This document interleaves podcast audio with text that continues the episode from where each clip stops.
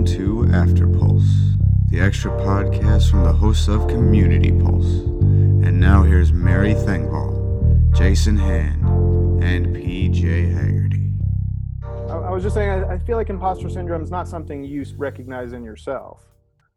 Right. Um, but you know, there, but uh, we've sort of touched on like an alternate uh, explanation of it, of someone being up there and just really taking advantage of of their position and their influence, and then and then somebody else who's just up there struggling emotionally, and that's what's been labeled as an imposter syndrome. Like I can tell you, PJ, hey, you're just, you know, I know you're scared. I know you don't feel like you know like enough to talk about this on stage, but you can do it, buddy like we're calling that imposter that pj you have imposter syndrome and i'm going to help you get past it but Mm-hmm. Mhm. actually pj you have maybe stage fright or pj maybe Right. you just like you just for whatever reason you're You're nervous extra because emotion bolted on right now for some You- other random reason and you're just or maybe you great. didn't have as much time as you wanted to to prepare for this, right? Yeah, there's a or number of maybe you just didn't sleep enough the night before and you're feeling kind of shitty.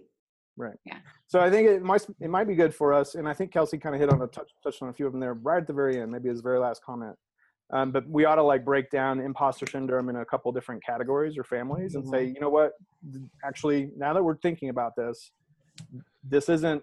Let's not generalize it into all of these different things into a pos- imposter syndrome. There are certain reasons why people feel the way they do Mhm. um, about in in certain situations, and Right. and we're not going to make any progress if we just roll it all up into imposter syndrome That is Yeah. Mhm. actually hard to self-identify and now there's also no like path out And it's Right. the same with burnout, right? Like, Mhm. oh, you know, I didn't get enough sleep last night. I'm, I'm so a hard burned out. focusing today. Right. And like Yeah.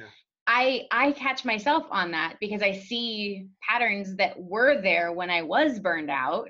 And I go, wait, wait, wait, hang on. Am I am I getting burned out again? I'm like, I don't think so. Do I need to be cautious? Sure. But like rolling it all up into the same thing is so easy to do. And I think it's mm-hmm. so dangerous. Well, But especially with burnout, because I think if I don't know how I want to word this any better than I'm going to say it, but if you get burned by burnout once, like all of a sudden everything that triggered that Yeah. becomes obvious after the fact. Yep. So if there's even the smallest trigger, you're like, "Oh, is this hap- Oh, oh, is this happening again?" In the same way, I mean, it, and I hate to make this comparison; it's awful. The same way when someone has a long-term illness, goes into remission, and then one thing happens, and they're like, Yep. "Oh my God, is it? Are, are we at the beginning again? Is it starting again?"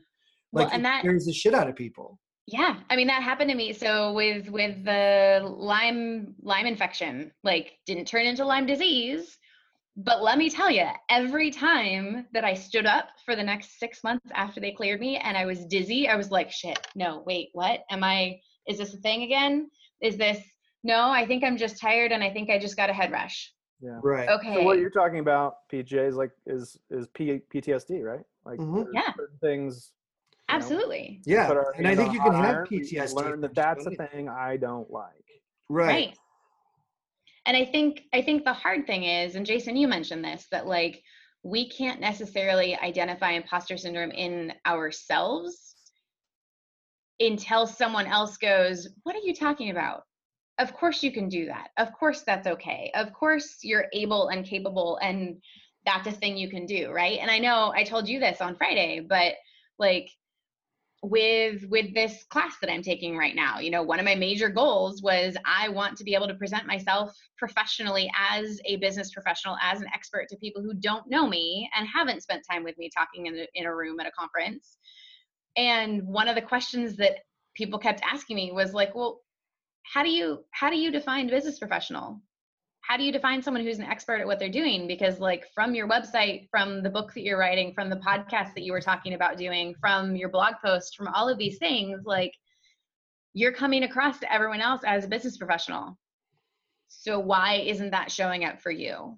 And i think there's some of the you know the constant well we that's not that's not how we do things here or you're not doing that right or we aren't aligned on these things because you don't know enough about this topic that Mhm. we hear when we're called in to be the experts at a company and then aren't given a seat at the table and so i think we have a tendency toward imposter syndrome because of some of those things Right. But I think, like Kelsey was saying, like admitting, no, I don't know everything. And I like, I am terrible. I am terrible at writing up a formal business plan with like, here's the executive summary and here's what everything should look like and here's the clear cut where we go from here, right?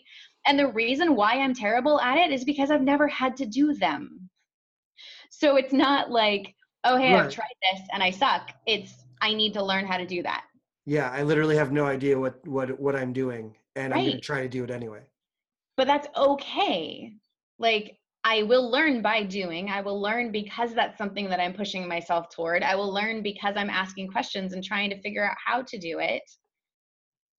Because that's that's something that I'm opening myself up to. But I think we expect ourselves to be good at things just because we see other people being good at it when we have the mm-hmm. same role t- or the same job title, and that's not the case. Agreed. I agree with that. Mm-hmm. With that, your book's going to be amazing, and you should go finish it.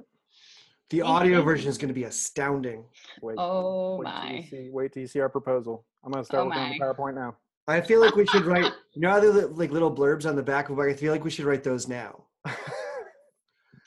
Okay, Good book. actually, Could have used more bullet points. PJ Hagerty. This has been another episode of After Pulse with Mary Thengvall at Mary underscore Grace on Twitter, Jason Hand at Jason Hand on Twitter, and PJ Hagerty at Spleenic on Twitter. Learn more at communitypulse.io or at community underscore pulse on Twitter. We'll see you next time.